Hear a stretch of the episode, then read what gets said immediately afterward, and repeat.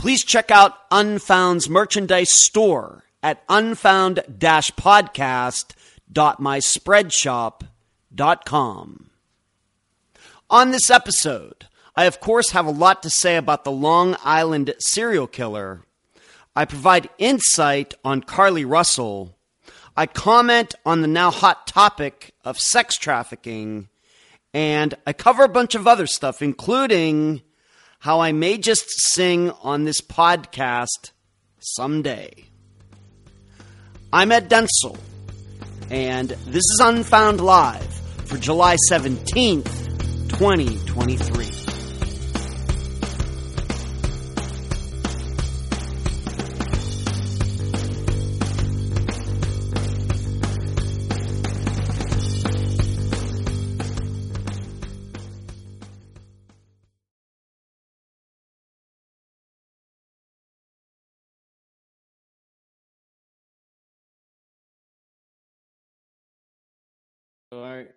All right. Now that my mic isn't unmuted, is finally unmuted. All right. I got to get used to some of this stuff going on here. How is everybody doing tonight? As you're maybe seeing in the um, chat already, we are doing it's new. Uh, we're using StreamYard. We'll see how this goes tonight.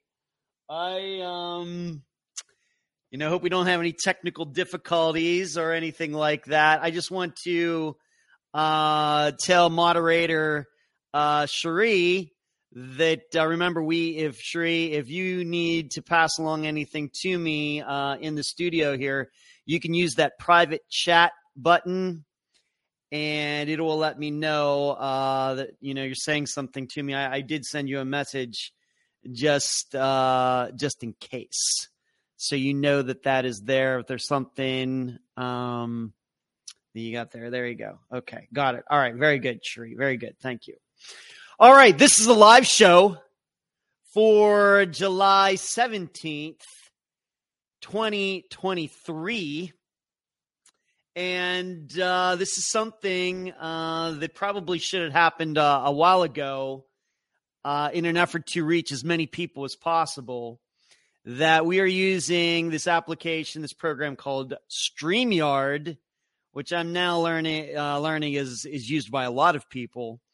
And this is something that Sheree, moderator Sheree, who's in here tonight, thank you for moderating, Sheree. This is something that she told me that I should have done a few months ago and uh, kind of slipped through the cracks, dare I say. Um, but uh, then we had a meeting a couple weeks ago, and she reminded me again. I was like, "Yep, I got to put that to the top of the list." So here we are on July seventeenth, twenty twenty three. You can now all say you were there when I had started using Streamyard for the live show. Of course, first we were on Facebook um, by itself, and then from I don't know maybe beginning of 2019 until last week where we were on YouTube all by itself.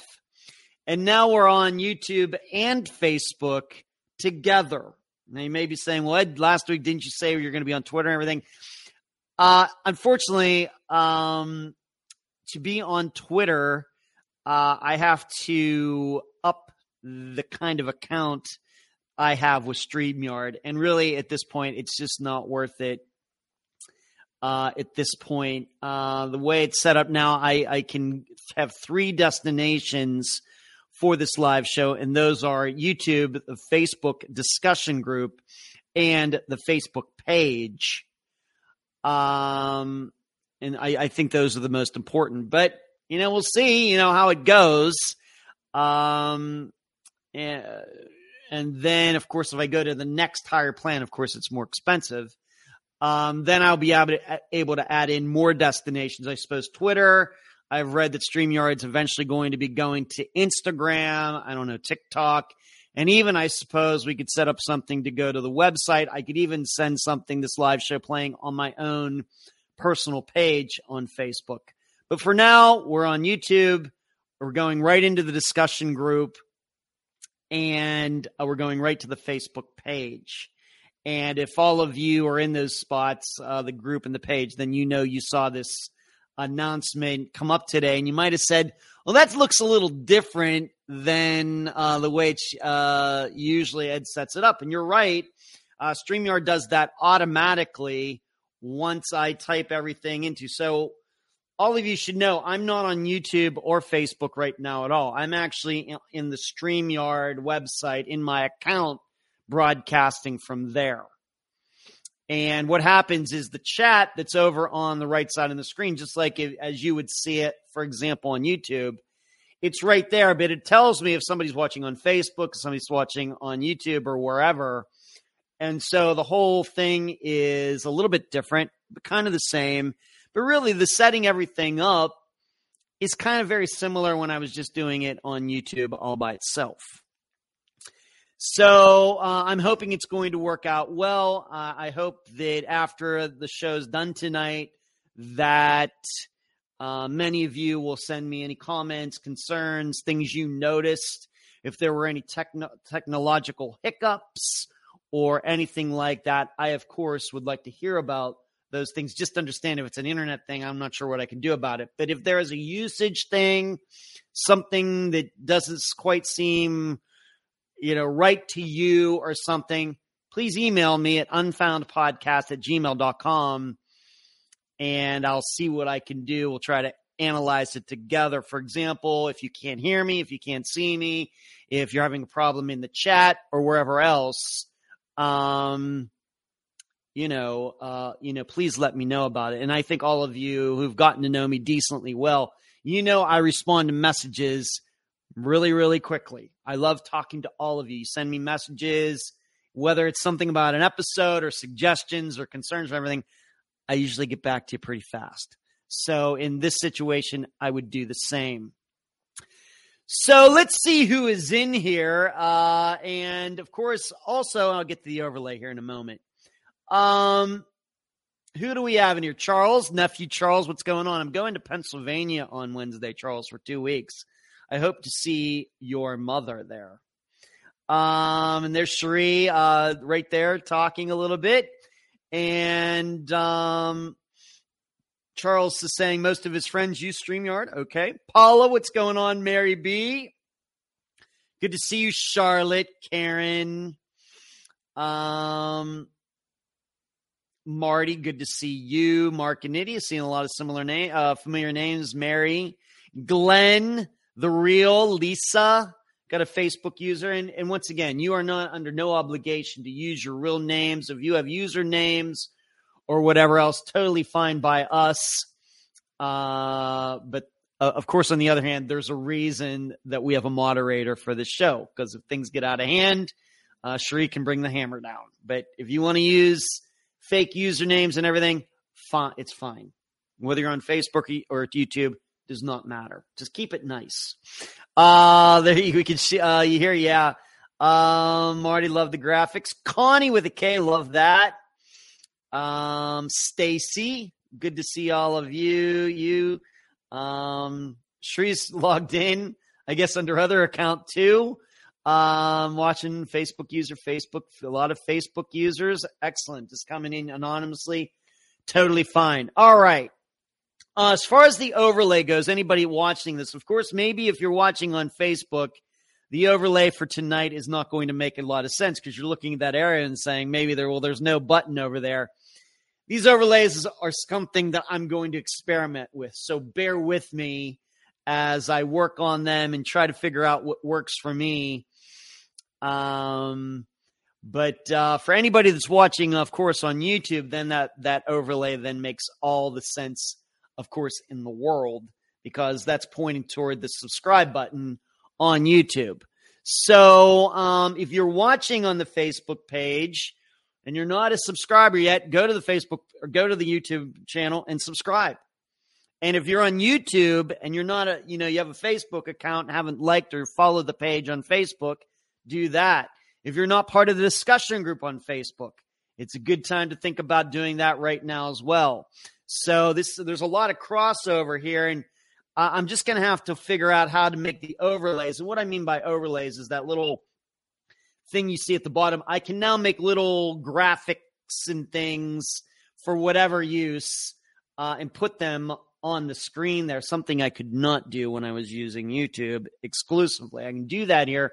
It's one of the main reasons I think that Cherie said, you know what, Ed, you really got to, you know, check out StreamYard. That and the ability to go to different places at the same time, broadcast to different places. So the um, the overlays, these pictures that I put, put here, uh, are going to be uh, a work in progress and I, I think I'm fairly artistic, so we'll see how that goes. Uh, hello, Deborah, all YouTube here. Hello, Barbara, Kathy. Um, on Facebook, no access to this YouTube live chat. That's fine. Uh, everybody, uh, I think is getting to chat here, Kathy. Sorry you had a problem getting in there, but everybody's chats are put together. No matter if you're on Facebook or YouTube, you're all chatting together wherever you are. Um, so I see you there, Kathy. So I hope that works out for you.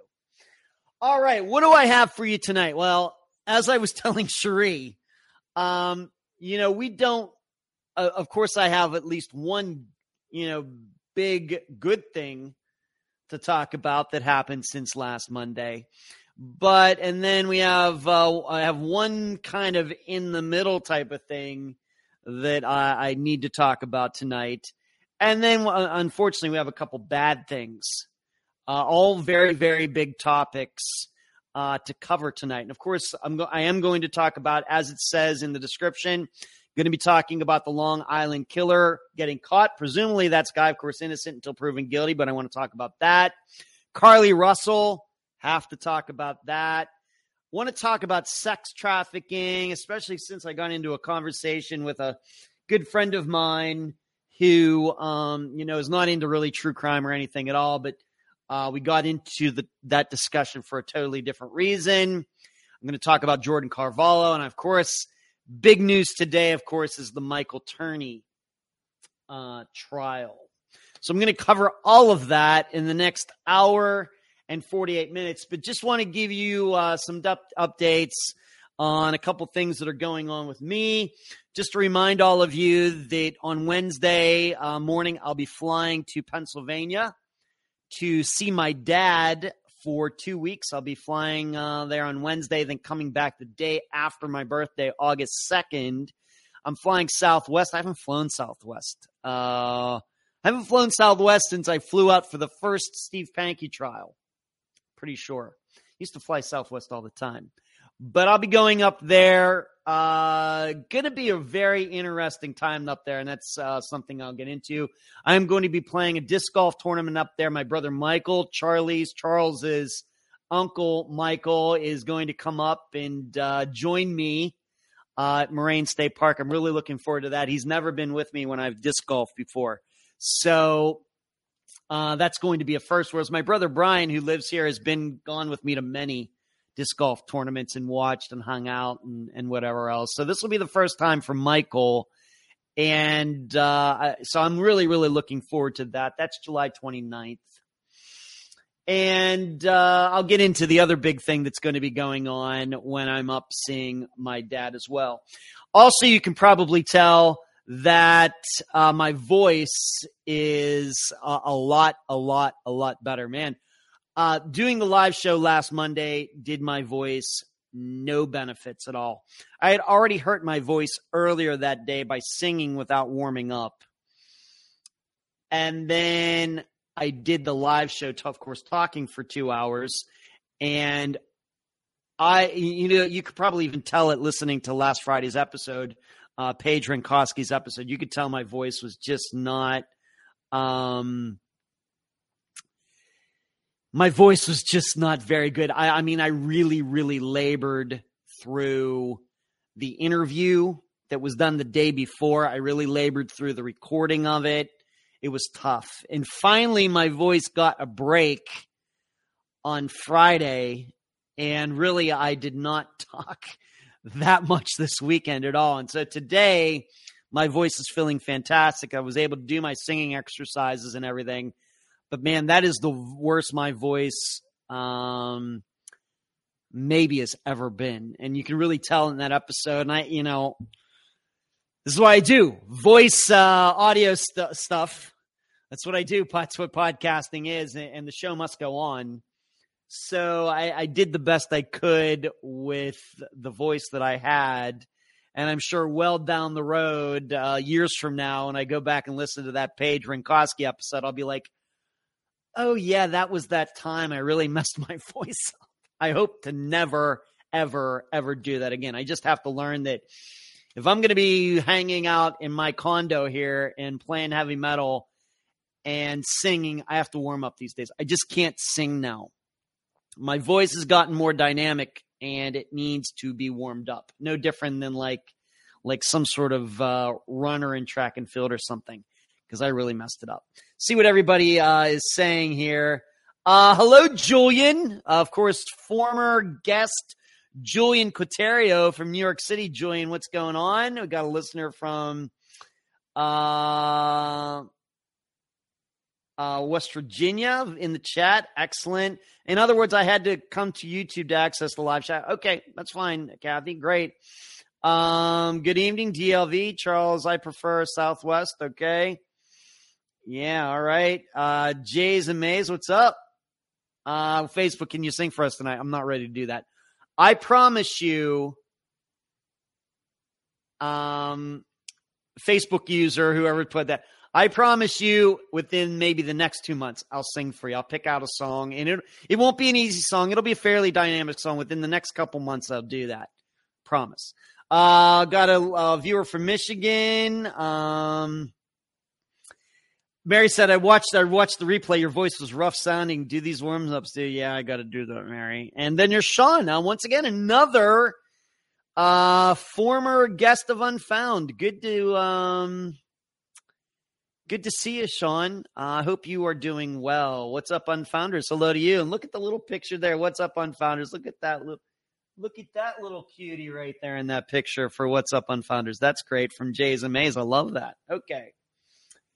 So, um, and you should know uh, regarding my voice that one of the plans that I have is to, when I come back from Pennsylvania, I am going to start going uh, to do some karaoke and some things and singing in front of people. Maybe I'll get some video.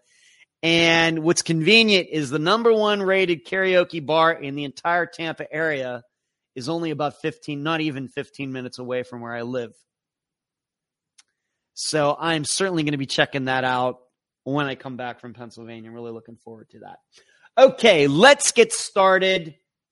I think I just uh I think I have to go uh, with the big news. Uh, I, I, get, I guess it's sad um, news today, and that is that Michael Turney uh, has been acquitted, even before the trial got to the uh, part where the defense uh, had to put up its side of the case. You should know there, you know, something in these kinds of trials where the prosecution goes first and the defense, before it even puts up its side of the case, can ask the judge, you know what? I really don't think the prosecution has made its case. So, um, do we even have to go any further with this? Do we really have to do that? That's essentially what happened today. And the judge said, you know what? I think you're right. And the judge just stopped the trial right then. Now, what is unclear to me, and I'm going to get into why this happened and everything. What is still unclear to me? Now, you should know there's a very a friend of the uh, podcast. Her name is Jill. I was keeping tabs on this, and she let me know when this happened and uh, she is still looking into what does this mean. Um, does this mean that he's off scot free for the rest of his life? He can't be retried or anything. Is and I had some other things to do before I came to the camera tonight. Nobody has given me a definitive answer yet. Okay, just so you know, I'm going to play this a little bit. Nobody has given me a definitive answer. Of course, it is a huge tragedy if Michael Turney cannot be retried. And uh, it's a huge tragedy. All right, but uh, but on the other hand, I don't know if I'm exactly surprised by this. I think if you were to go back um, to you know since the time that he was charged and taken into custody, if you go back to the whenever that happened, it must have you know it seems like it's been a while now. It's like the beginning of COVID or something, 2020 maybe. 2021. It's been a while. So I've done a few update episodes since he was charged with Alyssa's murder. And I think if you go back and listen to those, you will see I had a lot of doubts.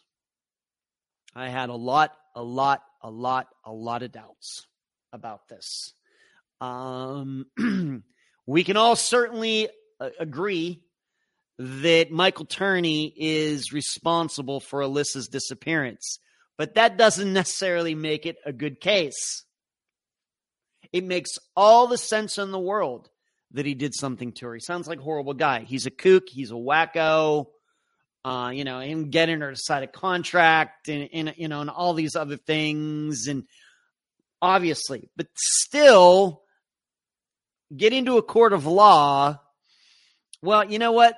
as they say in sports, you know what? The other guys get paid too. you know, you start complaining about your sport team. Why can't my team score a touchdown? Why can't they do this? You know, we have to remember, you know what? The people on the other side of the ball, they're professionals too. And so with a trial, it's also the same thing. The defense gets its chance to make a you know uh, you know a, a good case that the client their client is not guilty. And what is the biggest issue with these types of uh, disappearances or incidents or murders is that there's no body. In addition, dare I say, Alyssa kind of did fall into the demographic of a teenager who would run away from home all on her own. Now, some of you may say, yeah, and that made it even easier for Michael to do what he did because you could believe that she ran away, but when, you know, when really he actually killed her something, I agree with you. But we have to realize that um, the reason that this happened is because Alyssa Falls, it, it was just believable enough. And like I said, I've had um, had doubts about this. I just wondered if they jumped the gun too fast on this. Why that would be, you know, how could it be quote unquote too fast after 20 years of Alyssa going missing? It's a good question. But I do start to wonder um, you know, hey, we had Unfound, we covered Alyssa's disappearance back in 2018. Uh, her sister was on. Of course, her sister did a fantastic job. But her sister also had her own podcast.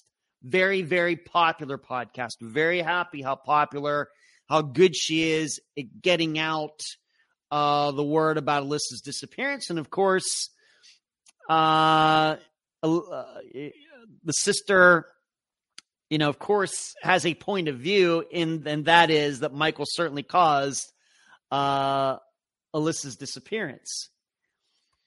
It, but then I start thinking, being that this podcast was so popular and everything, I start to wonder did the prosecution maybe start to feel the pressure on this? Alyssa's sister's out there. She's um, you know, she's getting a lot of attention. She's on a lot of national shows. She's on Unfound and everything. And maybe the prosecution starts getting calls and emails. Hey, we keep seeing about why, when are you going to charge Michael Turney with Alyssa's disappearance or murder? It's all so obvious that he did it. Could that be a factor? I have, I have no proof of that one way or the other. I don't know, but it does come to mind. Given that podcasting is my business, given that I know um, when we, you know, some of the disappearances that we've covered, and suddenly you, I, I do get messages from people I've never heard before. Maybe they tune in for the first time and you know, you start causing a little rumble somewhere. Well, dare I say, Alyssa's sister, she caused a big rumble, and that's why she did it, and I applaud her. But could this have been a little little bit of a double edged sword, causing the prosecution to leap before it looked? This is something that um, that I think can happen. You know, prosecutions and prosecutors and district attorneys and police officers are people too. And if they were starting to get some crap or political pressure or or whatever else, um, because we have to remember something. My understanding, of course, I'm not an expert on Alyssa's disappearance. All right, please understand that. But we also have to realize not much has changed since Alyssa went missing. To me, there were no big facts that came to be in the many, many, many years regarding her disappearance. I realized they found out some things about Michael and, uh, you know, bomb plots and everything else. But about the disappearance itself, the way I understand it for the most part, the facts are still the same in 2023 as the day, you know, right, right around the time Alyssa went missing. So what changed? You know, what changed from then and then suddenly in 2020 or something, um, they uh, decided to, you know, say, hey, we got to do this. I guess what I'm also saying is, is it a coincidence that this podcast devoted to Alyssa's disappearance comes out and then suddenly the prosecution brings a case against Michael Turney. I don't think those two things are a coincidence. Is what I'm saying. Uh, you know, I would have to say that they're probably, you know, once again, we talk about causation and correlation. Did one cause the other? Did the podcast cause the charging of Michael? I think that you're going to, I think I would have to say yes. And I know in my job, I just have to be objective about this. All right. I just have to be that way. All right. I'm not saying the podcast shouldn't have been done. It should have been. She's free to do whatever she wants. And United States, and uh, this is the United States. You can start a podcast anytime you want. But I ha- can't help but wonder was this a side effect of that? And maybe pushing things uh, a little too far because I've had these conversations with guests before that things are so obvious. And we know what those disappearances are. Many, many other unfound disappearances, dare I say, where we know way, way, way, way, way better what happened than certainly with the, in Alyssa Turney's disappearance. I mean, I, I'm sure if that I went through all of Unfound's disappearances, I could probably pick out 50 that are more obvious as to what happened to those people, no matter if they're men, women, young, or old, than with Alyssa. Now, it's still, I guess, to a lot of people fairly obvious what happened to her. But given that we cover such a wide demographic of people and a wide different demographic of different kind of disappearances, when you compare her disappearance to these others, hers doesn't look as obvious. It only looks very obvious what happened to her if you only look at her disappearance alone. But when you start comparing her disappearance to 300 other ones randomly picked, then it's not quite as obvious. And going along with what I said before, um, with a lot of these families that want justice and they wonder why the police won't charge them, you know, even though there's no body and everything else. And I tell them, you get into court, you just don't know what happens. Can happen. Once again, I'm a realist. I realize that there are certainly a lot of people who should be brought to trial, even though no bodies have been found. You know, the, the husband of Angela Green is always almost number one in my choices all the time. Why? Because he told all these stories that are crazy. On the other hand, I try to tell him, you know, yeah, it's obvious. But so I feel horrible. and I think when I was not following it, uh, a couple of my assistants were following it. This woman Jill, who's helped out uh, Unfound quite a, quite a bit over the years, has been following it, and you know you get wrapped up in these things, and sometimes maybe you're not as objective as you should be. It was a shaky case. It was a shaky, shaky disappearance case. Although I can certainly understand all the people who think that Michael Turney did. I suppose if I was pressed, I'd even say that Michael Michael Turney is responsible. But there's some wiggle room in there, and obviously it was enough. This, you know, this isn't like a, uh, you know, this isn't a Steve Pankey situation where, uh, I mean, if you're going to ask me, yeah, I think it's more obvious that Michael Turney did something to uh, Alyssa than Steve Pankey did something to Joan Jonelle Matthews. In fact, I don't even think it's close. Then how do we square that Steve Pankey goes to jail, but Michael Turney doesn't? it's hard to it's hard to figure. It's really really hard to figure, and um, it would be interesting to know uh, what the jury has to say about all this. Where, what what way was the jury leaning? Of course, we know the defense had not put on its case yet, or whatever. But at that point, which way was the jury leaning? It would be interesting to know. It would be interesting. So, what's everybody? Uh, let me catch up uh, with. Um, we got a got, got a ton of comments tonight. Wow, I probably think it's. Uh, due to us being on multiple platforms. Hello, Sean. Uh, yeah, Mary says, "Yo, you better sing." Uh, I'd love to go to. Used to go to love to go to karaoke. Well, you should go back. Keep going, Charlotte. Uh, Mary, you better sing for us. I need. Uh, okay, I will. I promise, Mary. Uh, thank you, Sean. Um, I, I really, uh, I really appreciate you saying that, Sean. You're very kind. Thank you. That was like 14 minutes ago. I'm sorry, but I got a little roll. Hello, um, uh, yeah, Charlotte says it's terrible. Hey, there's Carrie Kelly Bruce. I can't pronounce her married last name there. Brian Schaefer, expert. Hello, Kelly. How are you? Um, yeah, Mary's saying it's awful about Michael Turney. Uh, a verdict was that he uh, was the, the, he was acquitted. Marcus, that's the language they're using. It never got to the jury. Um, uh, as you see, Cherie's uh, kind of explaining it. Uh, feels so bad for the family members. Mary says, um, "What do you think happened to her?" I, I like I said, Charlotte. If you're really going to press me, I think um, that uh, that Michael harmed her, and in fact, I think I could even go as far as to say that he planned it. I mean, we really don't think that he goes and takes her out of school that half day and then she goes missing and those are just coincidences, do we?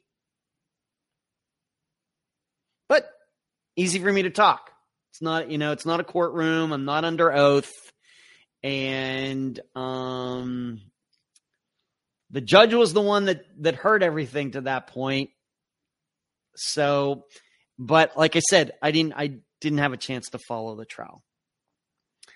Uh, Mary says, I feel they did jump the gun. I was surprised that they brought the case to trial because they didn't have any more evidence, I don't think. Uh, there was no trial, my guess would be that this was dismissed without prejudice so they get more evidence. Well, Jay's, it was kind of half a trial. The prosecution got to put on its side, and at the end of that side of it, the judge said, you know what? I really don't um, think this is worth uh, going for, you know, wasting any more anybody's more time, anybody's time. That's my, those are my words. I'm, the judge didn't say that. That's me saying that. Uh, twinkle. That cannot be Twinkle in the chat tonight. Twinkle, how are you doing? We've been thinking about you, Twinkle. Been thinking about you very, very seriously, Twinkle spectacular to see you in the chat tonight. It just warms my heart. Twinkle, twinkle, twinkle. Uh, man, it's so good to see you. Uh, wow. All right. Uh, Deborah, if there's prejudice, uh, they can bring them. There was uh, prejudice, yep. And what's um, Taylor? Hey, y'all. Um, yeah, Deborah, absolutely must say without prejudice. I doubt he was exonerated just like that. The case wasn't dismissed. Dismissed would allow future charges probably. Turney was acquitted. That means he cannot be charged again. Dismissal versus acquittal. Oh my goodness. Uh, Mary says, "Yeah, I always think of the Angela Green case. You don't have to apologize if you're late." Uh, yeah, Deborah, maybe different charges. Uh, thanks, Mary. Not to mention the prosecutor was a joke. Uh, yeah, you, uh, Carrie, I know you were following it. Like I said, I did not follow it, but you know, we have to ask. I, I guess what Carrie is saying there is maybe a different prosecutor would have done better. Okay. An acquittal means he was found not guilty and cannot be retried if charges were just dismissed. He can be recharged. Judge's discretion, state laws, and opinions. Um. Okay, Shri. Uh, I've been good. Uh, uh, stitching. Uh, how have you been? I've been good. Good to see you. Good to see you in the chat coming to us on YouTube. Uh, okay, Charlotte agrees with me. Betty Sure, helped me to remember the live when I saw it on Facebook. Uh, we'll be doing it from now on. Marty, what's going on? Not surprised, still fairly upsetting. Um, like the Gong Show. Hi, Twinkle. Twinkle's getting a lot of shout outs here. Um, glad to see Twinkle in the house. J's equals joy. And okay, I now I know that. I'll have to remember that. Lana, what's going on? Lana, by the way, is a great woman's name. Uh, I love the name L A N A. Uh, of course, I think Lana Turner and um, isn't uh, Natalie Wood's sister's name Lana Wood, right? Uh, yep, he was acquitted. Uh, I can't even tell you how many times I screamed at the prosecutor. Okay, Kerry. So mm, this is just, uh, you know, we don't You know, it'd almost be better. I don't, you know, would any of us feel better if the jury just said, you know what, prosecution, you didn't prove your case, the defense put on, and then they just said, you know what, sorry, but would we feel any better? I don't know. It just feels, especially when, as we're talking about in here, it seems that, um, it seems that's it. There's no do overs. You know, unless there can be something shown that went against the law or something the defense did that was not right, that's it. I guess, uh, as Shri has been explaining an acquittal. Um, it's it's uh, the worst of all worlds. You know, it's it's just the worst of all worlds. Um, you know, if we're gonna lose something like that, I guess once again, I whatever the situation, just wish they'd just let it play out. That I think that I think that's what every I think that I really believe that if it just played out the way it's supposed to go, the defense gets to put on its side of the case. It goes to the jury, and jury says, "You know what? We found him not guilty. Sorry about that." It'd still be horrible, but I don't think we would all feel like this. This just feels, um, you know, like something's been stolen or something. Uh, so shocking, I guess, but I've been talking about this for a couple years now. I just thought that it was dicey from the start. And when I start comparing Alyssa's disappearance to many, many others, the all those others seem way more convincing, way more assured than Alyssa's disappearance did, and that is that's one of the main reasons I started to really doubt this, this path.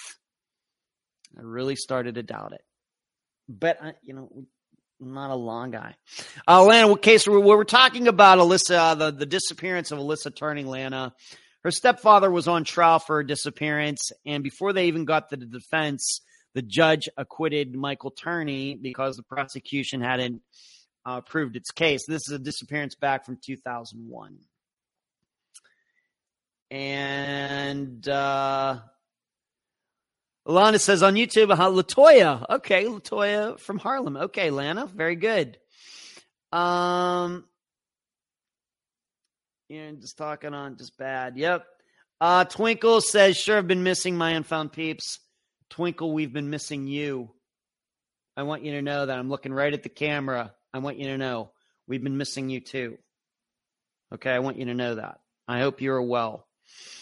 Uh, Mary says, I feel so bad for Sarah. So many times a prosecutor goes to trial with insufficient evidence as they overcharge with something they can't prove is injustice for the victims. Reminds me of the Emily Noble case, getting acquitted like that. It happens. And it's sad, but it's your justice system. Some awful people get away with it, but you know what? His community, community will never forget. Uh, let him not forget. So he may be in prison, but he'll be in a different prison of his own making. All right. Uh, Twinkle's talking to Kathy. Uh, way too dicey, Carol. Defense cited Rule 20 and judge agreed, which is how acquittal happened. Deborah, if he doesn't answer for his charges in this life, he will have to answer to a higher power when he dies. Uh, yeah. Um, if people have that belief system, certainly so, Deborah. But of course, I think we're mainly worried about the material world here. And we just can't let these kinds of things happen. Like I said, I'm not even 100% that Michael caused Alyssa's disappearance. It just feels like it's uh, a little bit of a cop out, a little bit of you know of a uh, of a robbing that the that the people, the jury, didn't get to have a say in this. That's what feels kind of empty to me. That's what that's the thing that I think irks me. Um, yeah, little star, yeah, twinkle twinkle little star. That's funny. Uh, Montana. I had an, uh, a former roommate of mine in Las Vegas was from Montana. Uh, Facebook user. Uh, interestingly, though, I've Montana is one of the states that I've never visited. Deborah says I'm about 98% that Michael Turney killed Alyssa. Okay. So that just happened today. Uh, that was not on the agenda. I knew the trial was going on. I had plans to at least talk about it tonight. Little did I know I would be talking about, uh, you know, this, um, you know, an acquittal the way this happened. So there you go. By the way, what I haven't brought up yet, if you are watching this video and have the ability to do so, I would sure like some likes and thumbs up and however whatever you can do on Facebook. We know on on YouTube you got to give the thumbs up, and that's why the overlay uh, is there, um, so everybody can see thumbs up. It's right there on the screen. You can't say I forgot. It's right there in front of you. And of course, for you YouTube people, that subscribe button is pointing you to the subscribe down there in the bottom right hand corner. I know the Facebook people, that's not going to make any sense, but please, if you are watching, thumbs up, give it a heart, give it a like. That's what we're doing here. Um,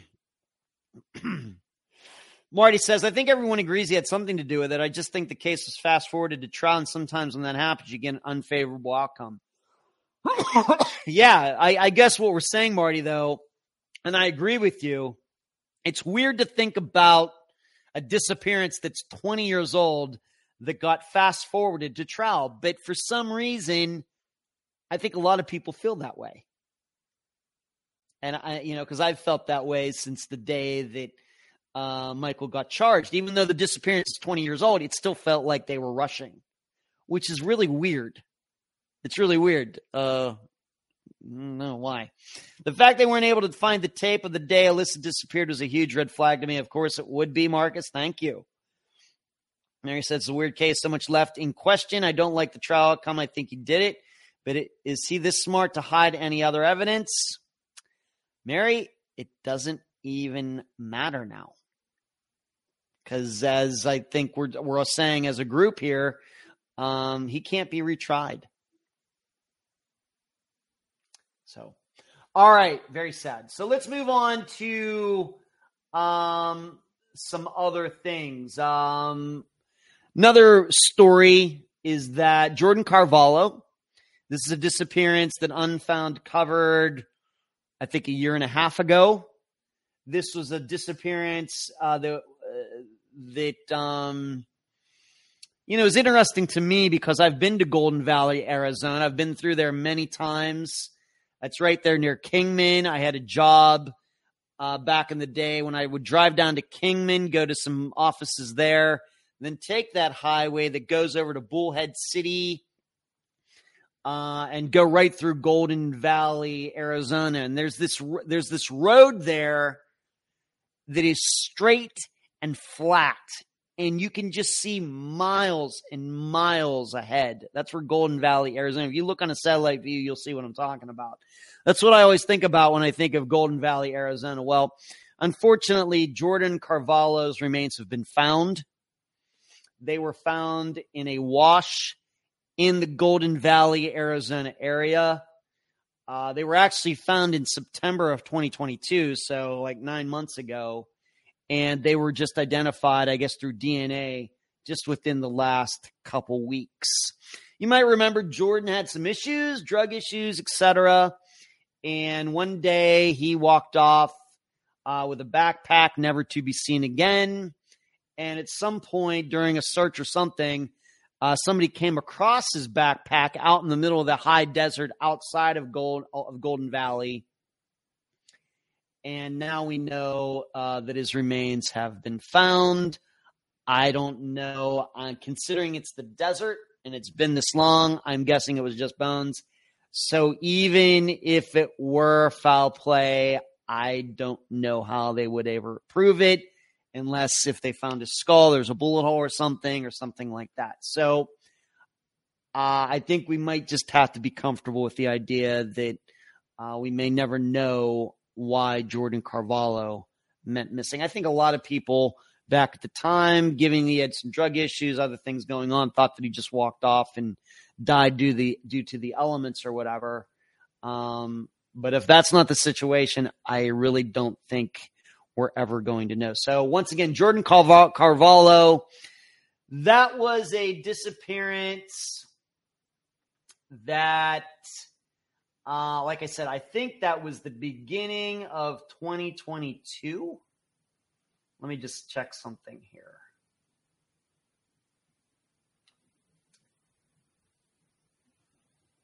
Was it 2022 or 2021? We're going back a ways now. Maybe I missed it. Stuka Villarreal Strassner. Quillen. Uh, January 7th, 2022. Thank you. January 7th, 2022. Very good. So, like I said, a year and a half ago. And uh, the way I remember it, I think this is a fairly newer disappearance. So, very sad. I have not tried to contact his mother, uh, who was the guest for that episode, although I did speak to his grandmother as well. They lived together there in Golden Valley. Um, so I haven't had a chance to reach out to her yet. I probably will. Um, but as I've, I, as I always stay with these things, I don't want to seem like, uh, you know, this happens and then I'm flying in, you know, to get more. It, it feels, it makes me feel like a vulture or something. And, and I'm not that. So I just got to give it some time. But I hope to talk to his mother about how you know all of this happened. And if i you know if i can talk about it publicly i will do that. Let's see uh, what everybody is uh, saying. Um, jill what's going on? Uh, big uh, we were i was talking about you earlier being that you were giving me the info on michael turney um Yeah. Yeah, you mean besides me? Oh, yeah, yeah. Carrying Jill, our friends. All right, thank you. I think I'm going to watch from YouTube to Facebook for the second half, see if there's any difference between the two. Mark, you do that and let me know uh, which is better, and uh, that would be um, Very interesting for me, Mark. That's very interesting. I, I love that idea. And Marty says I may do the same. Thank you uh, for experimenting, people. Uh, CR, what's going on? Thanks for the show. What's going on, CR? So Jordan Carvalho, um, of course, a lot of these things. Of course, Alyssa's case, uh, Jordan Carvalho. We have another update episode coming out at the end of August. I will talk about probably them in a lot more detail uh, when I get to that episode, and maybe there'll be some more um, revelations in both of those uh, situations before we get to the end of August. We'll just have to see. Uh, Marcus, how far was Reigns from? I don't know. Uh, Marcus Carvalho, Jordan Carvalho, I don't know. The, all of the information is very general. I think the only way I'm going to find that out, Marcus, is talking to his mother, which I haven't done yet. I'll try to find that out. It's certainly on my mind. Uh, it's good of you to think of that question too, Marcus. Uh, Facebook has a much larger stream. It does. Okay. Um, you can see more comments on YouTube, Carrie. All right, so a lot of people are going back and forth. Very, that's very interesting. Once again, give this video a heart on your phone, on your tablet. Give it the thumbs up if you're on YouTube. That would greatly help us. All right, let's move on to this. The Long Island serial killer. Now, before I get into this, I'm not an expert on this topic. I've certainly followed it. I've read the Wikipedia page, but I know some of you have been uh, fairly obsessed with this for very good reason. Uh, when you have so many women found in a very con- very small area, very concentrated area, and you know this is out in Long Island where you know rich people live and everything. It's not what you where you'd usually expect to find a lot of dead women buried in the dirt and sand out there. But that is exactly what happened. And this has been going on for quite a while. And little did we know, I guess, as the public, is that the police have still been working on this, and I guess been working on it pretty, pretty uh, fairly hard. And I've also read that over the years, a lot of names have been brought up. Even a former chief of police has been suspected as maybe being uh, the killer. Well, now there is somebody in uh, custody, and his name is Rex Heuermann. And he lived not far from Gilgo Beach, where most of these women were found. So I'm going to just read this article. And uh, even though, once again, I'm not an expert on all of this, like I said, I know many of you have followed this for years and years and years. I, I kind of look at this from a different point of view. But we're learning more about Rex Heuermann, the man arrested Thursday night in connection to the Gilgo Beach murders.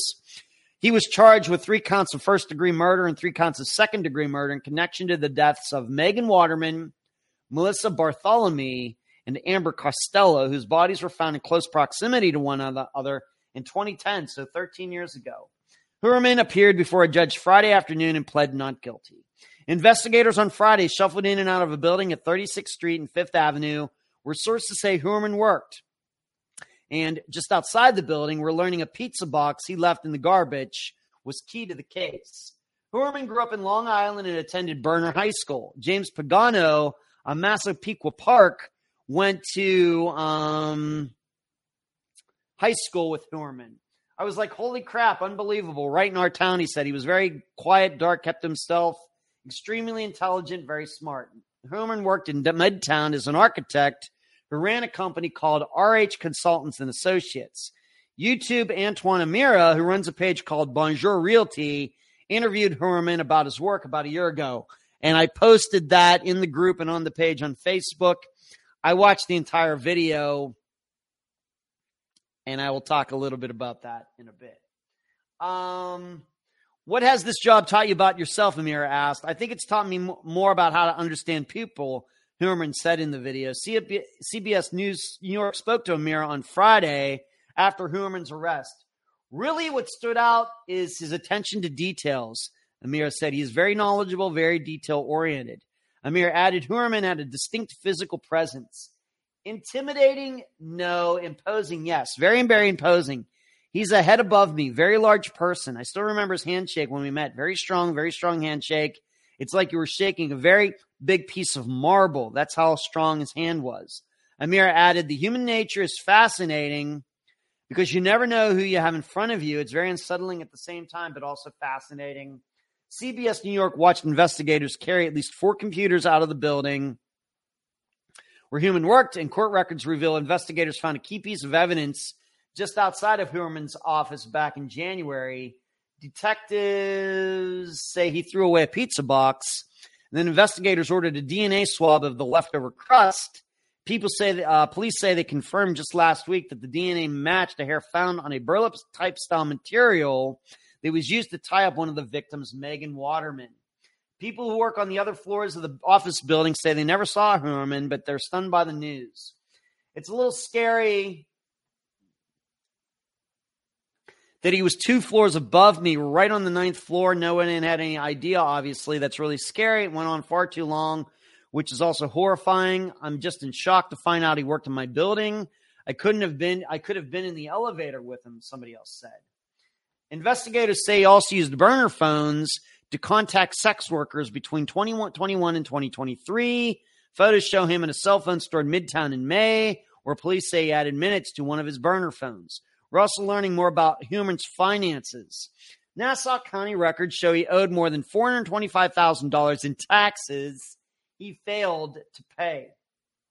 He also filed several lawsuits accusing drivers of hurting him in car accidents. Three of those cases were settled or discontinued. And so I also want to read this, what it said in Wikipedia. On July 13th, 2023, a 59 year old Nassau County resident was arrested in Midtown Manhattan and subsequently charged with three counts of first degree murder, as well as three counts of lesser charge of second degree murder. Uh, the suspect is an architect and has lived much of his life in Massapequa Park on Long Island. According to an interview he did with YouTuber, he has worked in Manhattan since 1987. Authorities began to seriously consider him a suspect in March 2022 after discovering that a Chevrolet Avalanche registered in his name had been linked to one of the killings by a witness. Further investigation of his cell phone records indicated that he had been in contact with three of the four victims. Through June 2023, an email account linked to the suspect had conducted online searches of the investigation's progress. Court records also indicated he had searched the internet for sadistic materials, child pornography, and images of the victims and their relatives. Um, that's interesting. What just happened there, Cherie?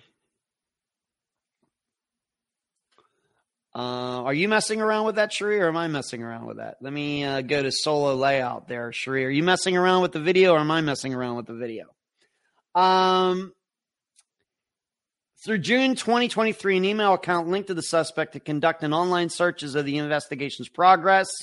Court records also indicate that he had searched the internet. Okay, I read that. Uh, hair believed to be from sus- the suspect's wife, who was out of state during the murders, was found on or near the victims and was matched using DNA testing. DNA taken from a pizza box discarded by the suspect was also used in his identification. uh yeah, sorry. Uh she says my cat walked across the keyboard. That's funny. Uh, that's funny. All right, so let's see what uh, everybody's saying here. Um, not all of us are rich, Marty says. I know a lot of Shannan Gilbert's case because of disappeared, not but not much about the other murders on Gilgo Beach. For now, he's the Gilgo Beach serial killer. The police aren't sure if Rex is responsible for the other murders. I've read books about the Long Island killer, have studied him. They are sure he is the Gilgo killer. They are in the process of tying more deaths to him. Thank you for uh, that, Marty. Uh, and and not to give too much away, but Marty lives in the general area of where this all went down. Uh, uh, this is right in my backyard. Uh, this is Julian Quaterio, everyone, by the way, former guest. I live less than 30 minutes from all this, so we're all relieved they may have they may have the perpetrator of these crimes. Sign Sayonara to another serial killer, hopefully. Hopefully, um, uh, Mark says, back to YouTube. Chat is much more inclusive of comments in YouTube. Okay. Charlotte says the guy's really tall. Uh, Marty says what's really scary is this guy lives two blocks from so Marty's revealing where he lives. Carrie, I hope people don't think house is a think house is a marker. I've been gone from home more than home for the last three weeks. Um, Marty, he had a really nice vintage truck in his driveway. My dad wanted to buy it, but he refused. Just an odd guy all around. Wow, Marty. So you have had him some interaction. Um, pictures of the relatives. That's creepy. Yeah, everybody's saying some things. Okay. And then I have here's what sticks out to me. Just getting right to this because I want to cover some other things. You know what? What's come out about this? You, you know what's always interesting to me about this is when something like this is resolved, all of a sudden all the profilers start coming out of the woodwork. Well, we had this one right. See, you know we profilers were really close on description of the man who is uh, in custody for being uh, responsible for those women murdered out who were found out in Long Island. Yeah, I, I've talked about this before. I think profiling. I really don't know how much of a science it really is, to be honest with you. I mean, seriously, is any, uh, you know, as a white guy myself, is anybody really surprised he's a white guy? I, you know, I, most serial killers are white men. Is anybody really surprised that he lived in the area? Is anybody really surprised that he was educated? Is anybody really surprised that he was into child pornography or in whatever else? you don't need to have some sort of advanced degree in psychology, so sociology, and all of that to be able to guess these things. Uh, you know, the problem I have with profiling is that it's all hindsight 2020. These people cannot pick out who did it. They have no ability to do that.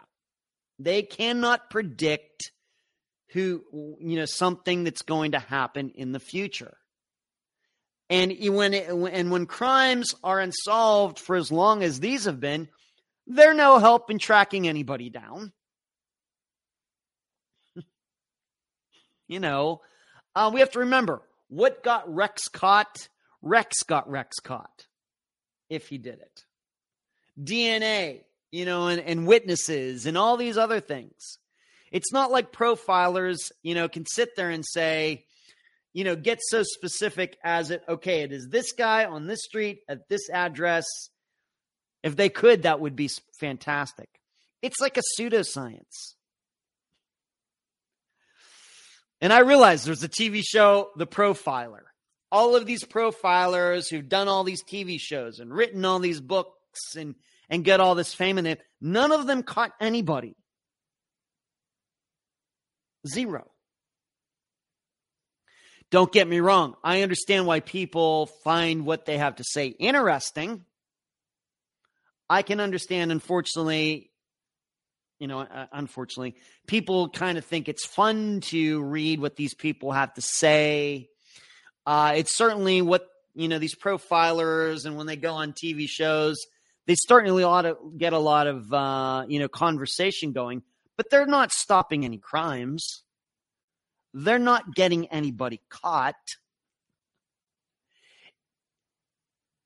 You know, it's Rex Heuermann was not caught due to profiling. But if you go out there, there's so many pro- articles now written about how these profilers got him right. Well, if they were so right, maybe he should have been caught back in like 2010. It drives it drives me nuts. It really, really drives me nuts. I know many of you take a deep interest in this. But for me, I have to, you know, what I what, what have I said before? I'm for everything that works. I'm not for anything that doesn't work. Profiling doesn't work. Doesn't it doesn't catch anybody. It does not catch anybody. They've been profiling the Zodiac killer for 50 years. Guess what? Never caught. So this, but they, it just seems, you know, um,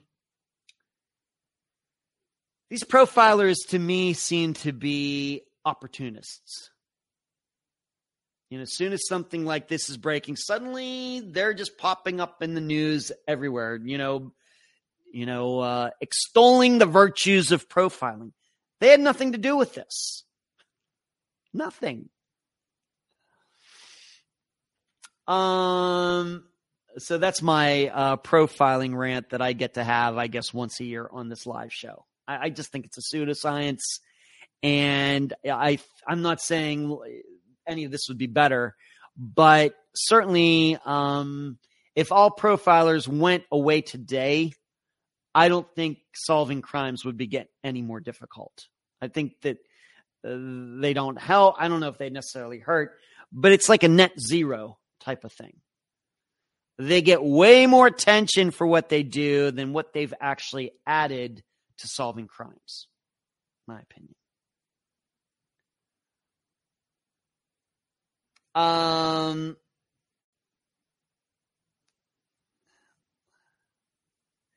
uh, Charlotte says, no, he's a big guy and I'm six feet myself, but he's a big guy. Yeah. Not shocked. No, it's a confirmation bias. What about all the profilers that were wrong? I think a lot of people thought he was law enforcement. Yeah, uh, that that is true, uh, Marty. That that one, of course, you live in the area. You know, you know, we know about this. That one police chief or whatever, everybody pointing the finger at him. Deborah, he's a big guy now at almost 60. Imagine 15 years ago.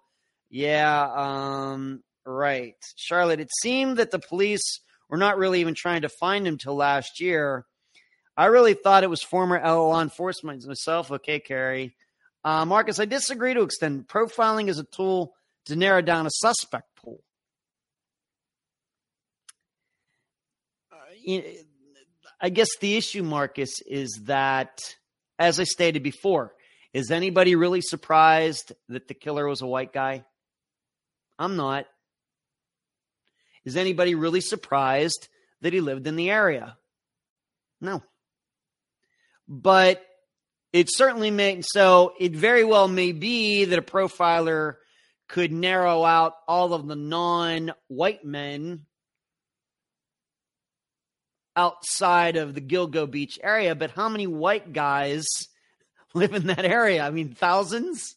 That's um I'm not here to, you know, I'm not here to argue with you or anything, but that doesn't sound like much narrowing down. If a profiler can narrow down the possibility of suspects to 3,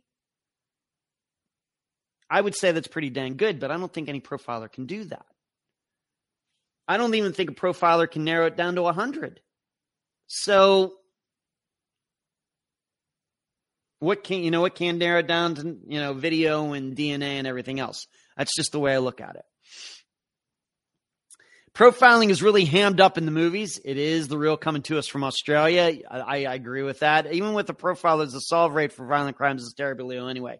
Yeah, uh, you know, it's. Uh, I think Mark maybe uh, uh some months ago I was um, talking about that. You know, with all these new things we have, social media and GPS and, and the video cameras and everything else, the closure rate for murder in the United States is as low as it's ever been, which it that doesn't make any sense, does it? But that's a fact. Uh, part of the problem with his not getting caught was that some of the victims were so secretive about who they were seeing uh, profiling is a little bit like inverse psychics. They take what we all know and expand upon the facts and make guesses based on what we know and come up with a prediction from that. Yeah, don't even get me, uh, Julian, don't even get me started about psychics. True Crime Spotlight, how are you? So that is my little rant on um, on uh, profiling. Now, as far as that YouTube video, if you watched it, no doubt that he's a weird guy. Um, and and dare I say, I think what we now know about him a year later, now that he's been caught and his finances and everything are starting to come out, he was obviously exaggerating the entire way through that video. Um, certainly seemed to be very high on himself, stuck on himself. Uh, certainly came across as uh, you know, being the smartest guy. You know, nobody else knows anything about this. And me, I come in and I take care of things. That's what the entire video is. And it very well may be the truth. I don't know anything about building engineering or architecture in New York City or, eh, you know, examining buildings, and I know nothing about it. But he did seem to be very, very boastful and arrogant. And maybe that should, given that we suspect we know what he did, maybe that shouldn't surprise us. Of course, the, the, the opposite is also true. There are a lot of men and women who act exactly like Rex did in that video who have never killed anybody. So you can't even use that uh, as a uh, as a like a you know getting back to profiling. You can't even use that as a profiling marker because there are a lot of people who act, act like Rex who probably have never killed anybody. But he's weird. Weird guy.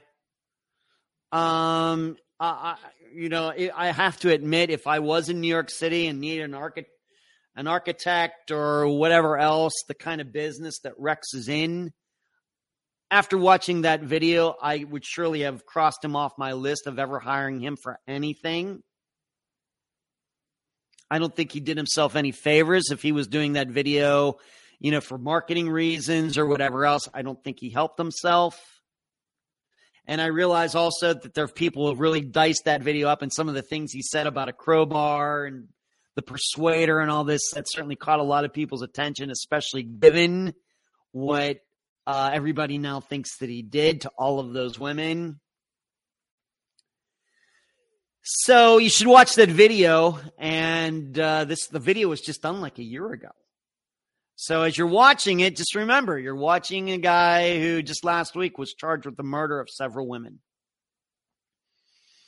And outside of the weirdness and everything, you kind of look at him and say, you know what? Kind of looks just like any white guy that might cross, you know, pass on the street, except for him being like a huge guy. Other than that, seems just like an average white guy out there. And that's, you know, that may be one of the reasons that uh, they didn't charge it with anything, you know, until now. Very well could be. And it very well also may be why these women who, if we're to believe that he's the killer, went to meet him. That, now, granted, I don't know. I have to be honest, I don't know how discerning these women are. I think that they just show up and do whatever they're going to do and get paid whatever they're going to pay, well, no matter what kind of guy it is. But also, on the other hand, I could also think maybe a guy pulling up in a in a what was it an, an avalanche, Colorado Avalanche, pulling up like that. If he was wearing a suit, you can see how they might let down their guards after a while. Maybe not in the first couple minutes, but maybe after ten minutes, after fifteen minutes, after twenty minutes and then that puts him in a situation where he could have killed them. Not to mention that he's a big fella, and I, my understanding is these most of these women were very tiny, like five, four, eleven, five feet tall, five foot two. So they w- would be at a severe disadvantage. You know, he probably lulled them into a false sense of security, and then did what he did. And my guess is everything of him put together is why he was able to get away with it so long and even though these other women probably knew that something was going on, hey, somebody's making uh, women in my business, what I do, disappear. None of them really thought it was this guy. Very well could be. Uh, I think Shannan was murdered, Charlotte said. Uh, that's how he got away with it for so long. Okay, thank you, Facebook. That that whole Shannan case was not handled properly. Marty, Shannan's case brought down everything. I think that's because she almost got away from him. Something went wrong with her. Murder maybe got comfortable and messed up. Could be. Uh, let me uh, see here. Twinkle, so far, he appears to be pretty prototypical. Yep. Charlotte says it really makes you wonder about everyone. It does. Marty says, I think a major problem finding out who did the Gilgo killings was the terrain. The terrain was awful. You can't move in the woods by the beach. It's not like regular woods, it's unbelievably thick. The fact they found any of those bodies at all is shocking to me. Once again, Marty lives in the area, right? Marty had some of it because no one knew what they were going to see. Check check out a bunch of cases out. If Tennessee, my channel, um,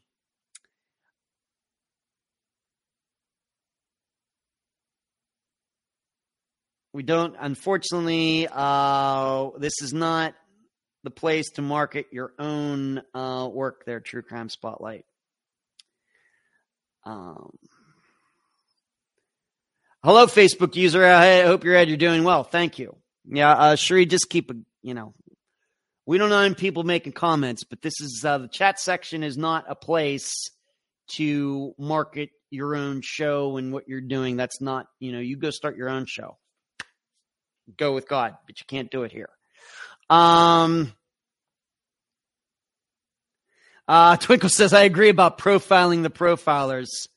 Um, yeah, true crime. You can't do that. Please, please, uh, marketing of other people's stuff is not permitted in this chat. This is, you want to talk amongst yourselves about things, but no marketing of TV shows and other podcasts and everything, please.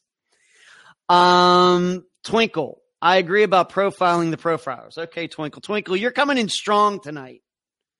You must have been saving up. You've been resting and it's so good. I'm just going to say it again, Twinkle. So good to see you in the chat tonight. I just want you to really, really, really know that. So, um, what's still unclear to me regarding um,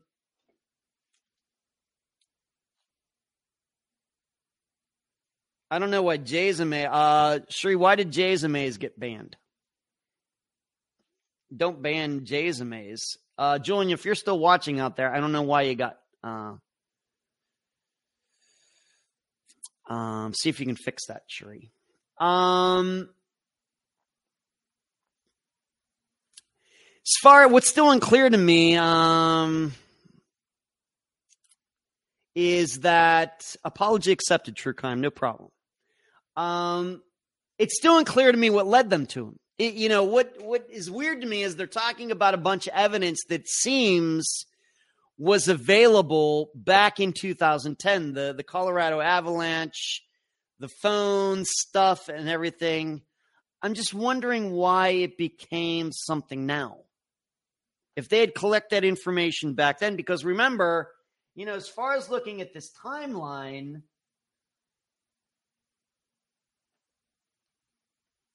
it seems he, he very well may have killed other women in the meantime, but it's hard for me to understand that what led them that led everybody to him after all these years when they keep talking about evidence that seemingly has been available for a long time. Did somebody drop the ball back then? Did a set of new eyes look at it? I, I, I just, you know, it's hard for me to determine. But as I have written here, um, you know, the DNA giveth and the DA, DNA, um, you know, taketh uh, away, and that is, um, you know, there are no new facts regarding the murders in at least these last few years. All this information that's being talked about is from years ago. Uh, you know, like for example, the phone contacts with three of them. The Colorado Avalanche connected, you know, connected to one of them, but the idea that I get is, you know, were they waiting for the DNA to catch up? They must have had DNA uh, on this guy, and of course, they collected DNA just recently as well off that pizza box. Um, you know, did they get DNA at the time, and did the science all finally catch up something? And this is, you know, this is one of those things where how long are you going to wait for the DNA science to catch up with the with the DNA sample that you have? And what I would be concerned about is that if they had this information about Rex Heuermann back in 2010 or whenever it was regarding the phone information, regarding the Colorado Avalanche, and then they had to wait all of this time for the DNA to be processed or the science to catch up, are they not then risking that more women will get killed in the meantime, even though they have a pretty good idea who did this? because it would seem to me that the phone information would be would have been available back then. And so what are the odds that more than one guy is talking to all of these women who eventually were murdered. It seems, you know, talk about profiling, that's the kind of profiling that I'm interested in. Was there one guy who spoke to all of these women before they got murdered? It seems that Rex Heuermann was that guy. Why didn't they go get him back then? Is that not good enough?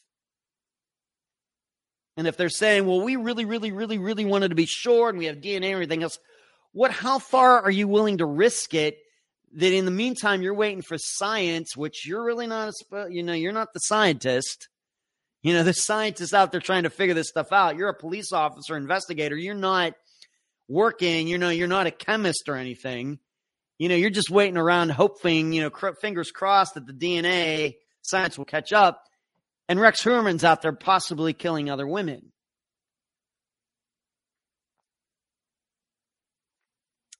Because uh, I did, uh, you know, did as good a search I could do. It doesn't seem that Rex Heuermann was on anybody's radar until like last year. You know, all of these other people who have been named over the years, chief of police and, and these other names that once again you can find on Wikipedia, other places. Rex name Rex's name is nowhere. But it seems the way I read the information now in July of 2023 is that it seems they kind of did know about him for quite a long time. hopefully, eventually, this will all be a lot clearer. It's just, you know, I start, this is the kind of thing that worries me about uh, being so attached to DNA. That, you know, murders did used to be solved without DNA. In fact, DNA, you know, up until about 1995, a lot of murders were solved without DNA. It's only been within the last almost 30 years that it's become a, a major part of investigation. You don't need to wait for the DNA science to catch up if you have proof that this guy's truck was around one of the murdered women. You don't need DNA if you can prove that this guy spoke to three of those women right before he was murdered. And then you can start looking, oh, guess what? He lives a couple blocks away. Oh, this, oh, that. So that's why I say the DNA giveth and the DNA taketh. I'm just hoping we don't find out that the police have known about this guy for like 10 years. And in the meantime, he actually killed other people. That would be horrible. You know, we talk about Michael Turney, you know, getting away seemingly with Alyssa Turney's murder. It very well may be that Rex Heuermann murdered a couple women um, even after the police already suspected him for all these other murders. I think that's very possible. You know, and that is not good. So let me um the phones for one thing. Twinkle coming back with fire. She is coming back with fire, Marty. The major thing was his vehicle was seen at the, one of his victims' houses when he picked her up. Like I said, Charlotte, this seems to be something that was known back in 2010 or whatever. Would that not have been enough? Why do we? Do, why did they wait then until 2023 to go get him? I don't know. Uh, they solve it the past year. They must have. They must not have cared about the women. I don't know. Coffee Ed, I think so. Hey, what's going on, Coffee? Only took the new investigation team six weeks to ID him as a possible suspect for the first time. So, what Gordon is saying is yes, it did take new. It was new people, new eyes on the case, and it very well may be that a bunch of people flubbed it you know, going back several years. Thank you for that, Gordon. Uh, great comment there. Thank you.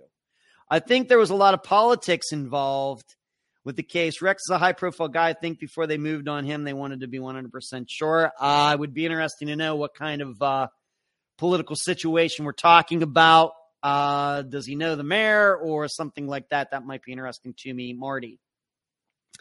I think this case is going to be huge when it's all finished. Uh, he probably has friends in high places. Dumb question. How did he kill him? I guess I forgot. Um, strangulation, I think, Deborah. I think. I think. Uh, what are you telling me, Shri? Uh, got it. I. Uh, it,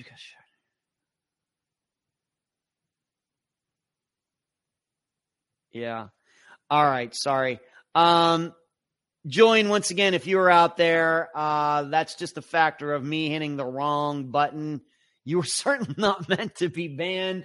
I apologize. Uh, and um, if we can undo that, Joanne, uh, we'll tr- certainly try to do that.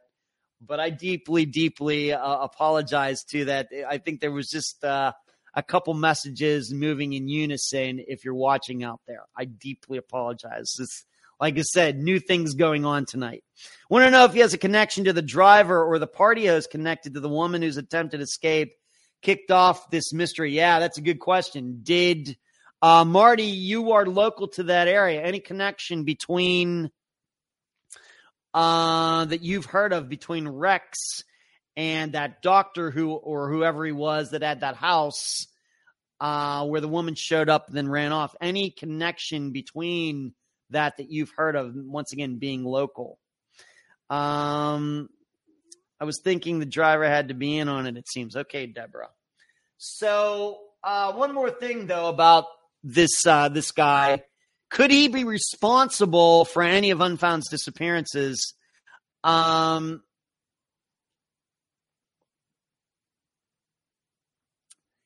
you know, of course, we've covered two that might fall into that category, and those being Chelsea Cobo and Cassandra Ramirez. Um, I don't think so. Um, it doesn't seem. I don't know if they quite fall in the same demographic. I also, I, you know, I don't know if either of them uh, were prostitutes. I know that I think that both of them might have had a drug problem. In fact, Chelsea Cobo on the day that she went missing was going to rehab and then left. Um, but I got to say, I do not think that Rex has anything to do with the the disappearance disappearance of Chelsea Cobo and Cassandra Ramirez. So, uh, if you were wondering, uh, you know, if that was on your uh, radar, uh, Sarah Smile, we got a. Do we have a uh, Hall and Oates fan here? Uh, Sarah coming in. Sarah Smile, uh, Hall and Oates. Um. So there you go. All right, so keep uh, continue to keep tabs on that. Like I said, I know many of you have been following that for a long time. You know, I've watched a few things on it over the years. I've read on Wikipedia. I know many of you are more schooled on it than I am. I think a lot of people's perception is what was that it would never be solved. And then all of a sudden they have somebody in custody. Of course, innocent until proven guilty. But uh, it's just good to know that they're working on it. And it doesn't seem to me that believing that Rex uh, killed these women is, you know, too far out of the, you know, possibility. Um, uh, Rockford says, I never bought law enforcement's conclusion that she got high, ran away, and died in the weeds. Uh, yeah. Okay, right. That's what started this all off. Charlotte, some of the women said one of their clients was rich. Uh, doesn't sound like Rex was rich, but maybe Chelsea did have a drug problem. I just think she was trying to get clean. People didn't like it. Uh, there you go, Jill. Uh, Sarah says yes. Han- uh, Hall and Oates fan there. I thought so, Sarah. All right. I want to move on to now. I have to talk about this other um, Carlee Russell. Going to read this story. Now, you should know that she has been found alive. This is something that happened just since the last live show a week ago. Going to read this story. An Alabama woman who went missing after telling a 911 dispatcher that she t- saw a toddler walking alone on the side of an interstate has returned home. Carlethia Carlee Nicole Russell, 25 years old, had been missing since Thursday night, so four days ago, when she called 911 and told a dispatcher that she saw a child on the side of the interstate 459 South. After the call, Russell stopped her vehicle to check on the toddler and called a family member who lost contact with her, though the line remained open. When officers arrived at the scene, they found Russell's vehicle and some of her belongings, including her phone, but no sign of her or the child, according to police. At 10:45 p.m. Saturday, the Hoover 911 center received a call that Russell had returned home. Hoover fire medics responded to the scene to assess Carlee and transported her to a local hospital for evaluation. Police also responded to the scene to investigate. It's unclear where Russell had been since Thursday, and no further details were provided. Additional information will be provided when it becomes available. The police department is very happy that Russell has returned home safely. We wanted her to come home safe and sound. One will hope that's what happened here. And I couldn't be more excited. I hope the community feels the same way, Police Chief Nicholas Derzis said. The first thing is to give Carlee and her family a little time to get themselves back together. I know it's been a tough experience for them. When we think it's time to sit down and have a conversation with Carlee and try to get some facts, we'll do that. Good luck doing that. News of Russell's disappearance sparked a frenzied 48 hour search effort across the area. Dur- Derzis said that at times up to 50 or 60 police officers were working on the case. There are times you get overwhelmed. The story kept getting bigger and bigger and bigger. Hoover, a prominent suburb of Birmingham, is located just south of the city. Uh, I'm going to tell you from the very first second I heard this story, I thought it was fake. And I'm hoping that for all of you who are tuned into this live show tonight, of course, I can't forget the people who will be listening to this as a podcast tomorrow. I'm hoping all of you also uh, were very uh, had a very critical eye on this and just didn't automatically believe this young woman's story. I'm hoping that uh, listening to as many unfound episodes as you have and listening to me interview people and being very, very specific in my questions and really trying to be be a critical thinker and trying to get the guests to think critically as well. I'm hoping that your spidey sense went off that something wasn't right as soon as you heard the story. I mean, really, she's going down a busy highway and, and she's the only one that sees a child walking on the side of the road. And it just happened to be that she pulls over to the side of the road. She doesn't mention any other cars or anything. And then she acts like somebody attacks her. Yeah, somebody was using this child as bait. How would somebody even predict that somebody would ever? I mean, how long are you going to sit there with your with a kid out there waiting for somebody to pull over?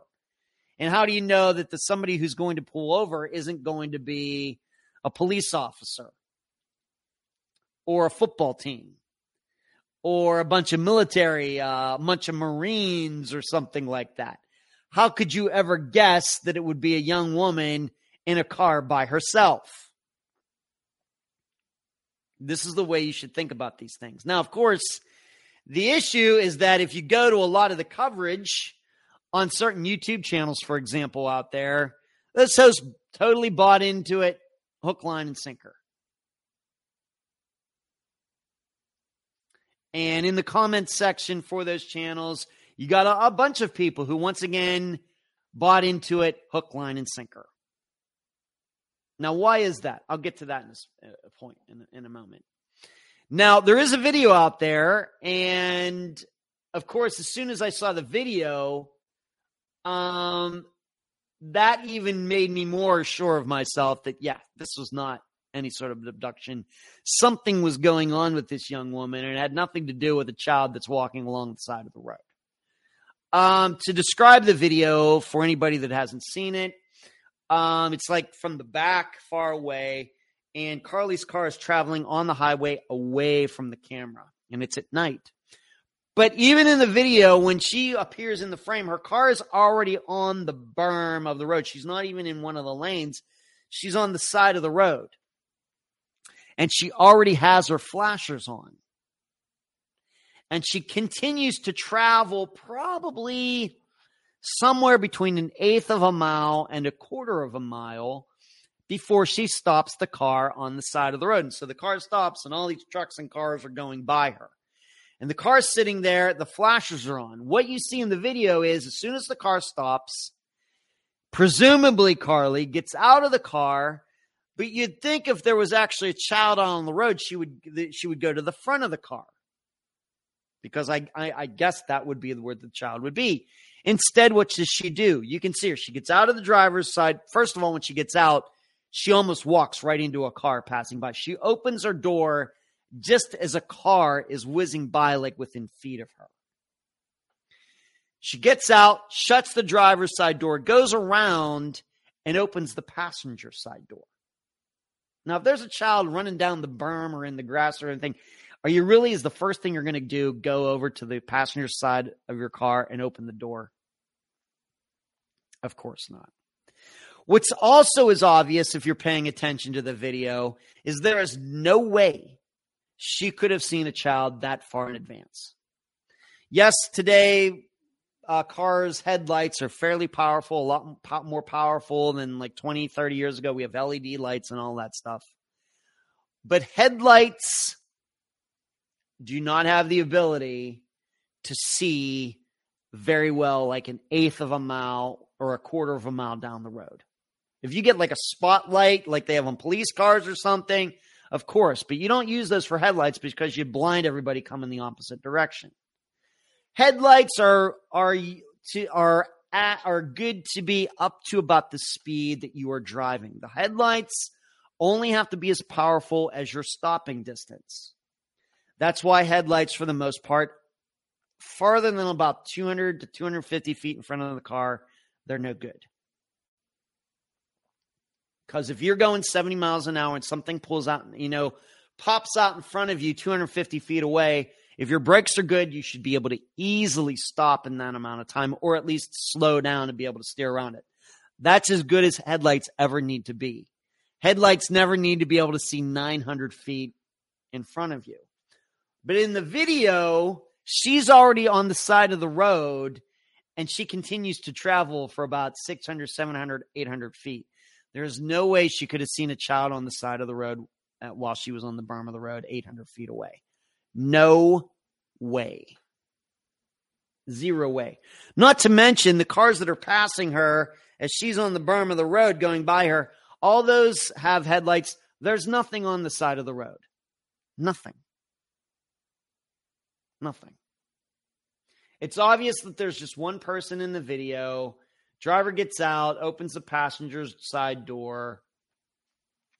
So it was a big fake.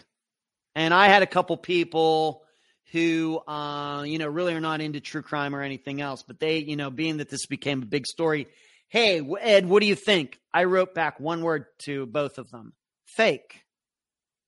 Fake.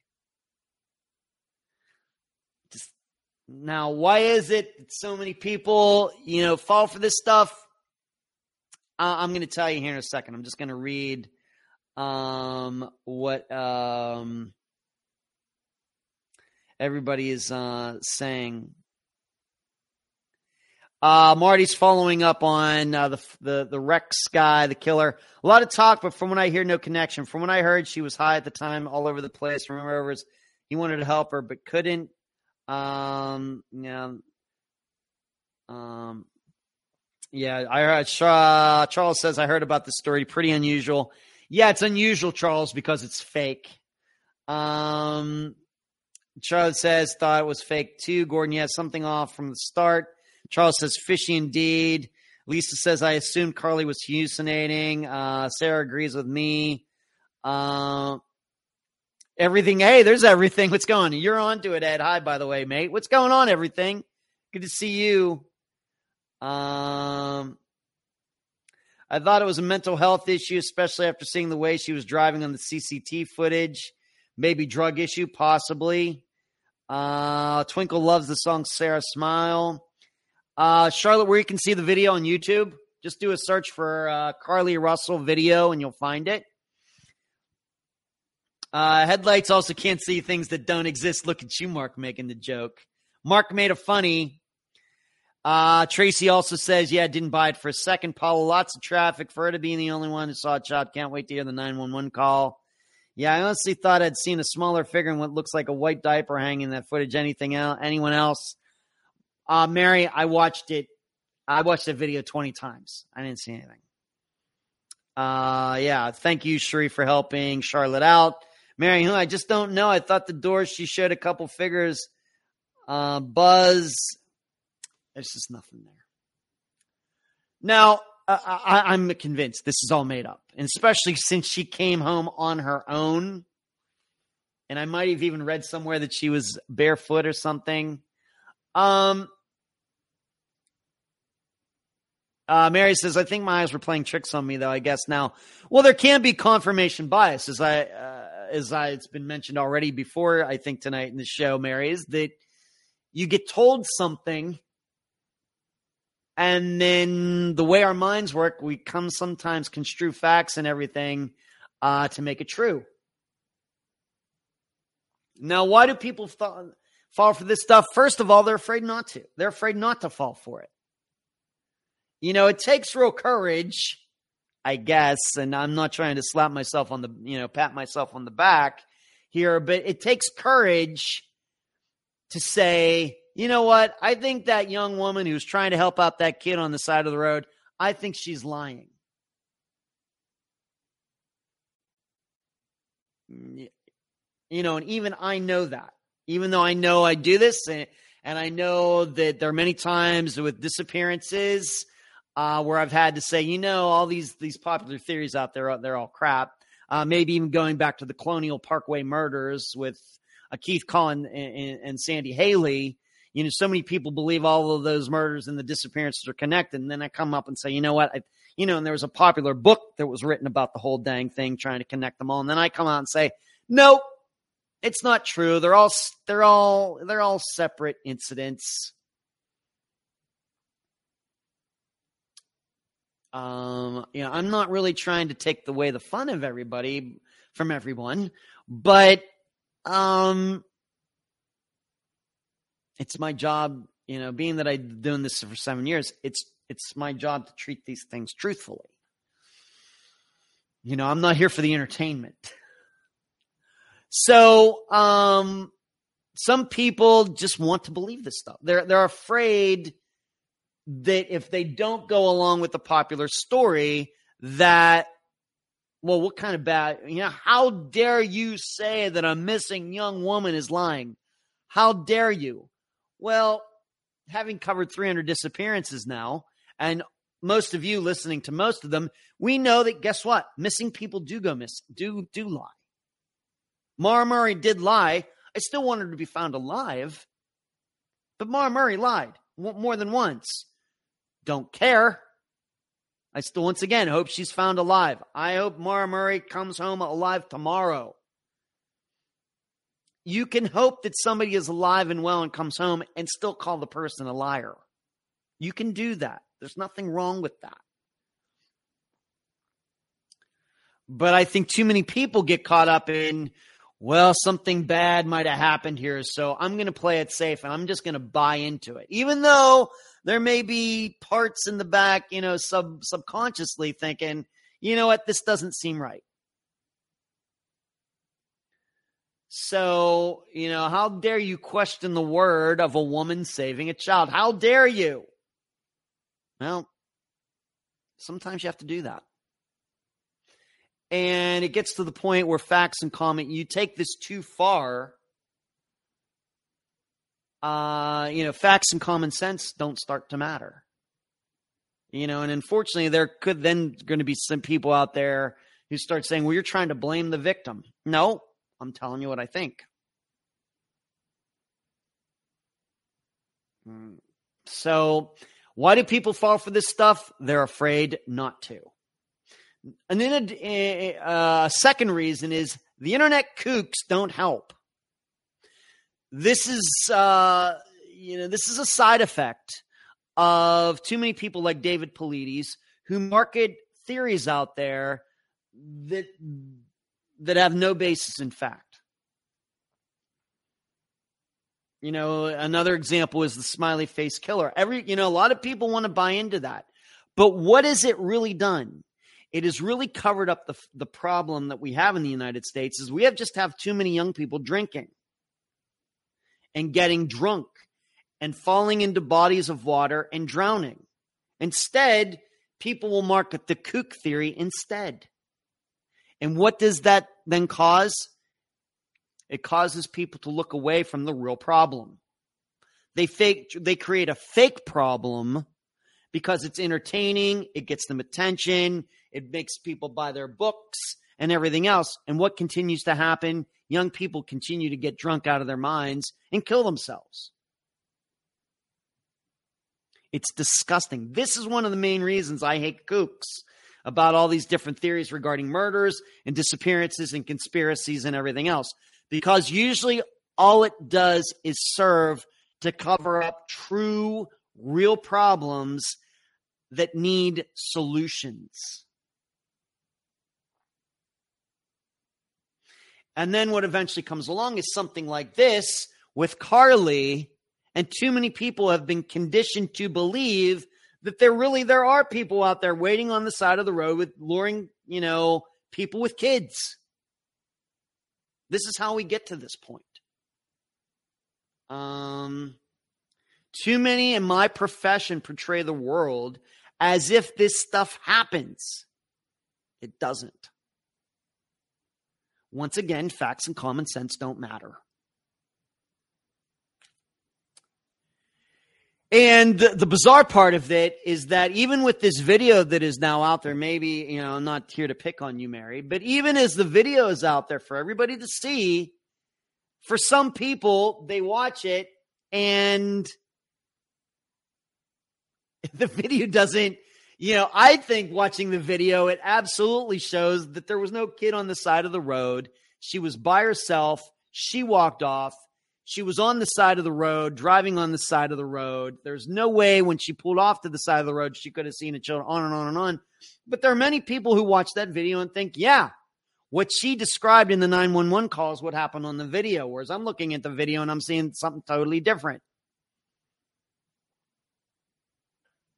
I continue to believe this is a symptom of too many, once again, in my profession, podcasters YouTubers who cover true crime and disappearances and everything, exaggerating what goes on out there in the real world.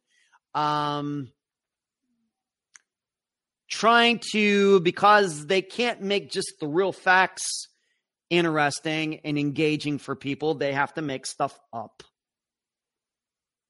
I think that's how we get to this point. Of course, I could say that about a lot of different, not just true crime media. I could say that about sports media, political media, Hollywood media, everything. All of it. You know, it's just not one story. It's conditioning over years and years and years and years and years to the point that, you know, it's like, uh, are you going to trust me or your lying eyes? So I think these are some of the reasons that people fall for this stuff. Um, and that's not helping anything. Uh, let's go up um, and see. Um,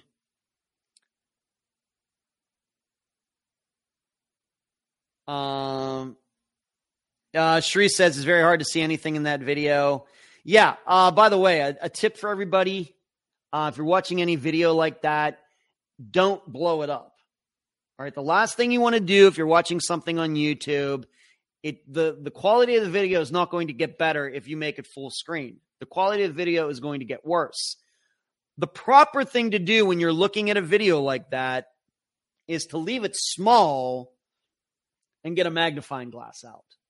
Do not blow it up because it gets pixelated.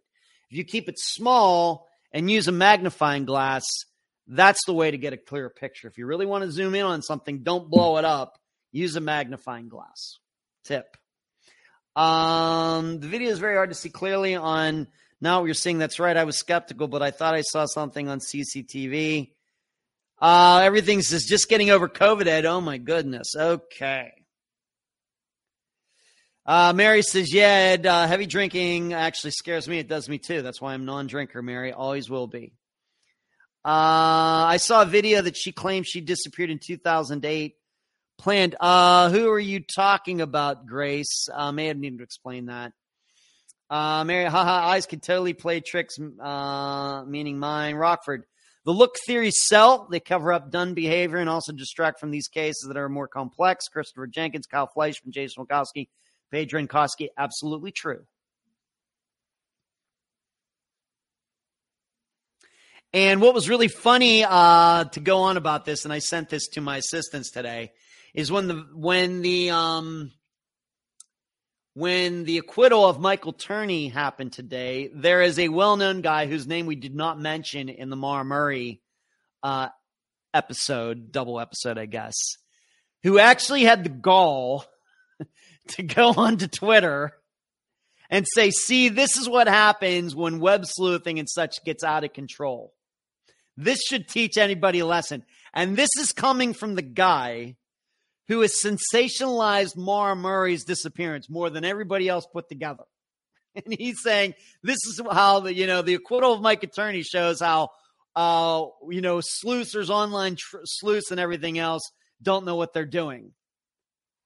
I mean, you talk about the chutzpah, and I'm not even Jewish.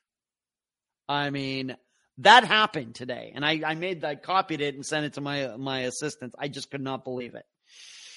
Uh, Grace, uh, God bless you. Oh, thank you, uh, Grace. I certainly would like to hear you're talking about from 2008. Didn't somebody actually see someone at her car? I don't know. Facebook. Uh, good night, Charlotte. Good seeing you. Grace, thank you so much for the contribution. You're very generous there. Thank you. Uh, thank you. Um, Carlee. Uh, Carlee went missing. I don't think she's only 25, Grace. So 15 years ago, she went missing. So she was 10. That's news to me. Wow. Okay. I hope this girl's held responsible for this. Uh, not good. I guess she did it before the channel. I saw it. It was on Silk Road. She went missing and it was planned 15 years ago when she was 10.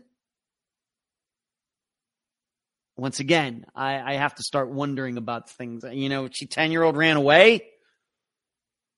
I, I don't know. I don't know. Um, okay. So I think she was lying. I don't know what she's going through in her life. Uh, you know, if she has mental health issues, I hope she gets it. Um, you know, this could this I guess this could have almost been a Sherri Papini situation all over again. But maybe she just wanted the attention. Like some people who uh you know try to commit suicide but don't. It's really a cry for help Maybe that's what she was trying to do here. Uh, but I hope she gets the bill for all those police officers who went out there and looked for her. My guess is she was probably at some guy's house. I bet. That's my guess. Uh, the guy reference is absolutely shameless in descending into self parody. Uh, yeah, yeah, you're right, Rockford. That's not mentioned. We should not, shall not mention his name here. He is, this is the name that shall not be mentioned because we don't want to give him any attention. But Rockford, you're right. That's a great way to put it. He is sh- shameless to the point of self parody. Absolutely. Um, he says he did do a comedy club tour. That's funny. All right, one more thing. Um, I just want to talk about sex trafficking for just a moment. Of course, it's uh, big in the news because there is this movie out called Sound of Freedom that's about sex trafficking, uh, not in necessarily in the United States. I've not seen the movie. I'm not going to see the movie simply because I have enough realism in my life as it is. You know, with the job that I do with disappearances, I don't need to see a movie that obviously um, you know, can be depressing and everything else. I, I do enough depressing stuff on a daily basis talking to people who have had their lives shattered. But as I was seeing, the reason I want to talk about this for a moment is because a friend of mine who's not into true crime at all, you know, brought this up to me and, you know, I gave him a long, long, long, long, long thing about sex trafficking. I think all of you have to realize does sex trafficking happen? Yes. But you also have to realize, and I actually went and looked at this. I went to NamUs. I realized that NamUs is not a, uh, you know, it's not the full database of all the missing people in the United States. Maybe one day it will be. That's like 23,000 some people on there. Whereas I'm guessing that the number is closer to 100,000 unsolved disappearances. But you should know I did a search for missing children under there 10 and under. So 10 years old and under, doesn't matter what gender. There are 849 of them. Okay, in the United States. Of course, NamUs only covers the United States and its territory. I think United States and its territories too. So there are 849, according to NamUs, children 10 and under whose disappearances are unsolved as of today. Do you know how many children under the age of 10 there are in the United States as of today in 2023? About 48 million. There are 48 million children 10 and under in the United States. And I know every one of them is a tragedy but only 849 have gone missing, are still missing, un, are still missing unsolved disappearances since the paperwork started for disappearances. That the best we place we can go is NamUs.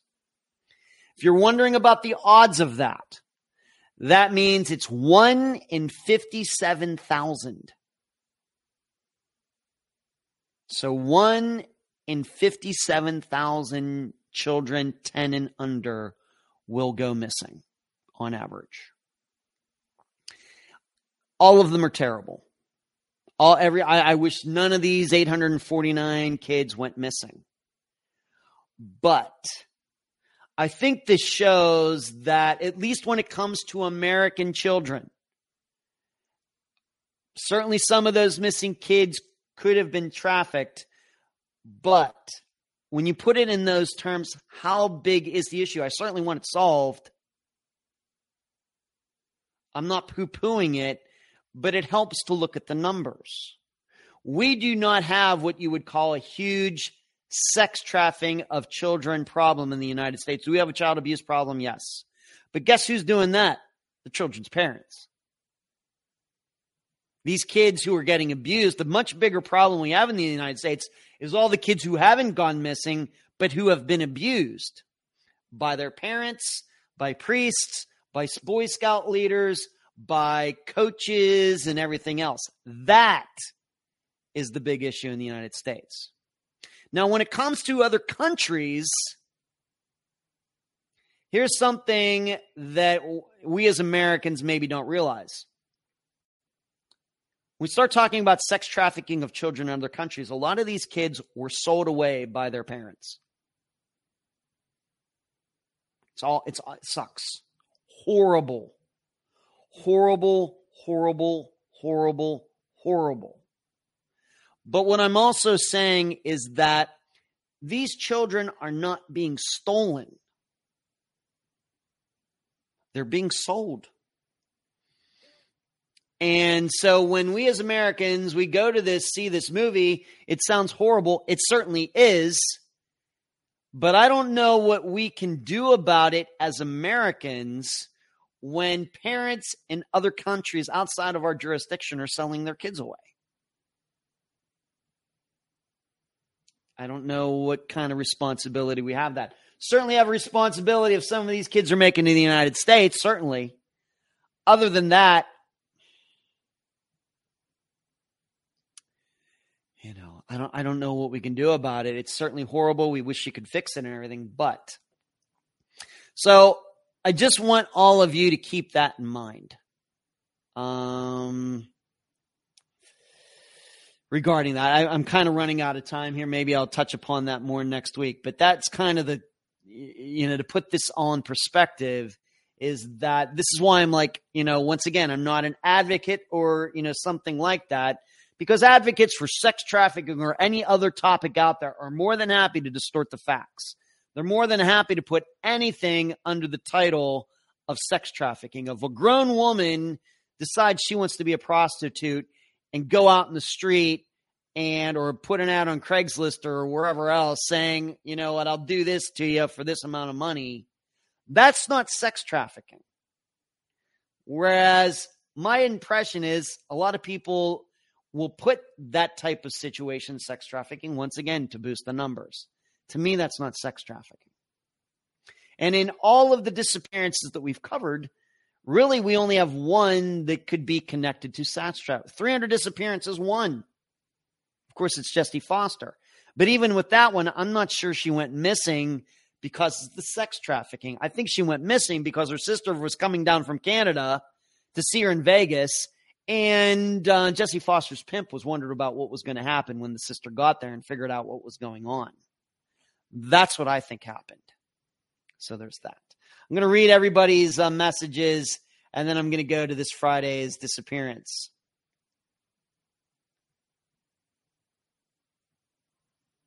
Uh, Real got a text message in Australia about a missing person. When we hosted the Super Bowl years ago, I worked at the airport and all employees had to take a class to identify human trafficking. We called it hooker training. You hardly ever get message uh, regarding Carlee. If she was really kidnapped, law enforcement was screaming about the details. Their silence says a lot to me, says Sheree. Um, uh, Mary says she's excitable, though, hence all the exclamation points. You and Elaine Benes. Remember that Seinfeld? Elaine Benes liked to use the exclamation points, Mary. Uh, the problem with parents hurting their own kids. Yeah.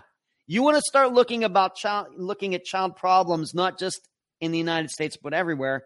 The first issue you have to start with is the parents, not with strangers combing. I mean, does it happen? Yeah. Kids get, you know, uh, Jacob Wetterling got kidnapped by a stranger. It happens. But that is the exception. The rule is parents making their own kids disappear. Parents, and I'm nothing embarrassing. Of course, I have a father I love dearly. I love my mother dearly. She's deceased. I love her dearly. Great parents. But parents are the cause of most of their children's problems. Um, the problem with trying to unravel child's disappearance is that one can usually find problems at home and then you're unreliable narrator witness there. That's uh, yeah, that's why I try to avoid it for the most part. Rockford. Deborah's leaving. All right, Deborah, thank you for joining me tonight. And on that, let's move to this Friday. Uh, we're actually going in the opposite direction of children this Friday. We're going to an 87 year old Betty Toepfer, T O E P F E R. Betty Toepfer from Riverside, California. We've gone there before. You might remember Ashley Kohler. Betty Toepfer was 87. She was living with her grown son.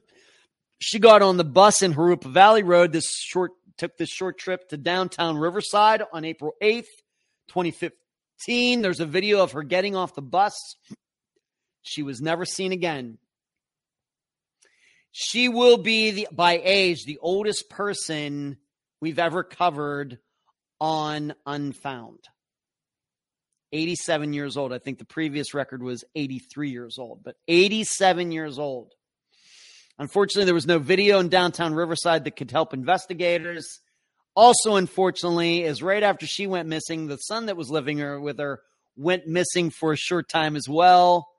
Uh, and of course, then came, later came back, but um, then did not assist in trying to find his mother at all. But the problem is, there's no proof that he was in downtown Riverside to pick her up or that she ever made it home that day. So, and uh, uh, Betty's granddaughter, Mary, will be the guest. Once again, Betty Toepfer, T O E P F E R, Riverside, California, April 8th, 2015. Uh, granddaughter Mary is the guest, and this is the oldest person, uh, missing person we've ever featured on Unfound. 87 years old when she went missing in 2015. That is it. The first Unfound Live using StreamYard. I hope everybody uh, found it engaging. And um, why say I love it? No, I'm not a stalker. Sharon. Oh, Sharon, uh, I missed that that comment. Uh, uh, thank you, Sharon. I appreciate that. But that is the first show with StreamYard. Thank you all so much. If you haven't given this video a thumbs up, please do. Please subscribe to the YouTube channel. Get involved with the page, the discussion group, all of that.